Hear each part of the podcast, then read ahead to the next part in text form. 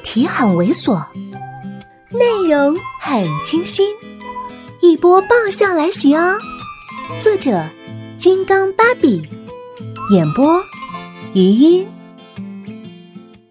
他每一句话都说的这么平静，仿佛事不关己。可是我看得到他弥漫的悲伤，可是他还是那么执意的推开我，因为他知道。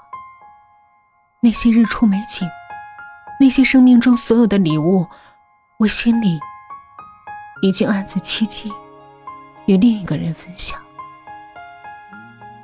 我能够骗自己，能够这么一路走下去，他却不忍心。其实，他对我从来都不忍心，那么温柔的慈悲，而我从来只是被动。在别人铺设好的道路上，任由别人拉着走，一步一步的往前挪。原来，我才是最不勇敢、最自私的那个人。一直一直的，像缩头乌龟一样，连放弃这样的事都要被我放弃的人来替我完成。火车慢慢的离开了车站，速度逐渐加快。那道熟悉的身影，终于再也看不见。我头抵着车窗，泪水潸然而下。谢谢你的微笑，曾经慌乱过我的年华。谢谢你的只言片语，曾经让我辗转难眠无数个夜。谢谢你温暖的手，曾经牵着我走过那些岁月。谢谢你在我对爱一无所知的时候，就把我爱的那么好。谢谢你让我在想起你时，嘴边浮起的不能抑制的笑。谢谢你的伤害，让我又鼓起对爱的勇气和自信。谢谢你的放手，让我去追寻自己幸福的方向。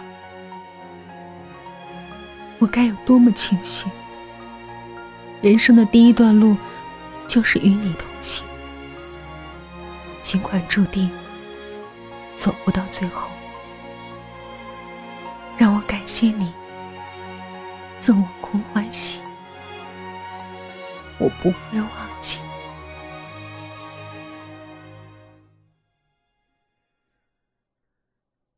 火车到站的时候，天空有些小雨。下了车，旁边有不少异样的目光。我这才发现，自己穿的还是泰山留念的衣服，四个血红大字在背上贴着，加上那销魂的短裤和布鞋，整个就是一卖西瓜的王婆。在外面坐上出租车，那个师傅还乐呵呵的问。呃，刚从泰山回来。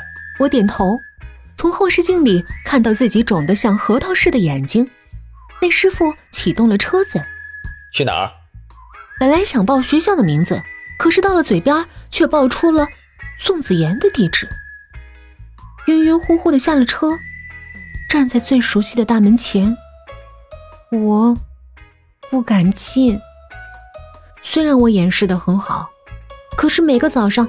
没人拍我脸叫我起床，我不习惯；每天晚上没人没收我小本本，我也不习惯；甚至每天没被他冷冰冰的瞪两眼，我都浑身不对劲儿。好吧，我不得不承认，我身上的确有被压榨、被蹂躏、被统治、被剥削、被使唤的体质。我是一直想他来着。